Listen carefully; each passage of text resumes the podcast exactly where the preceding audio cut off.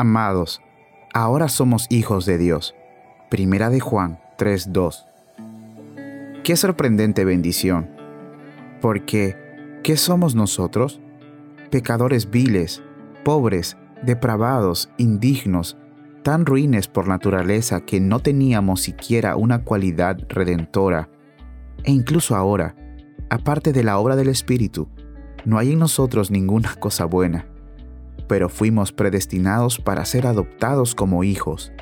Recibimos el nuevo nacimiento por el Espíritu y la gracia nos ha establecido entre los hijos para su propia glorificación.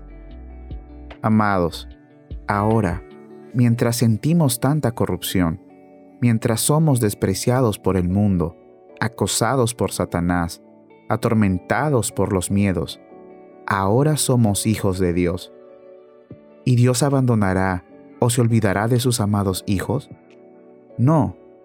Entonces, apreciemos ese pensamiento, creamos que es así y regocijémonos en la relación.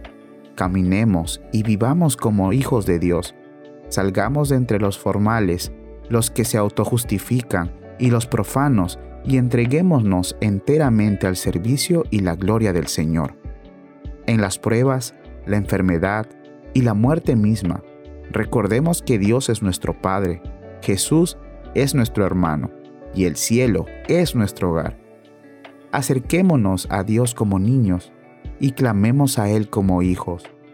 Él nos dice, acércate, hijo mío, para que pueda bendecirte. Su bendición enriquece.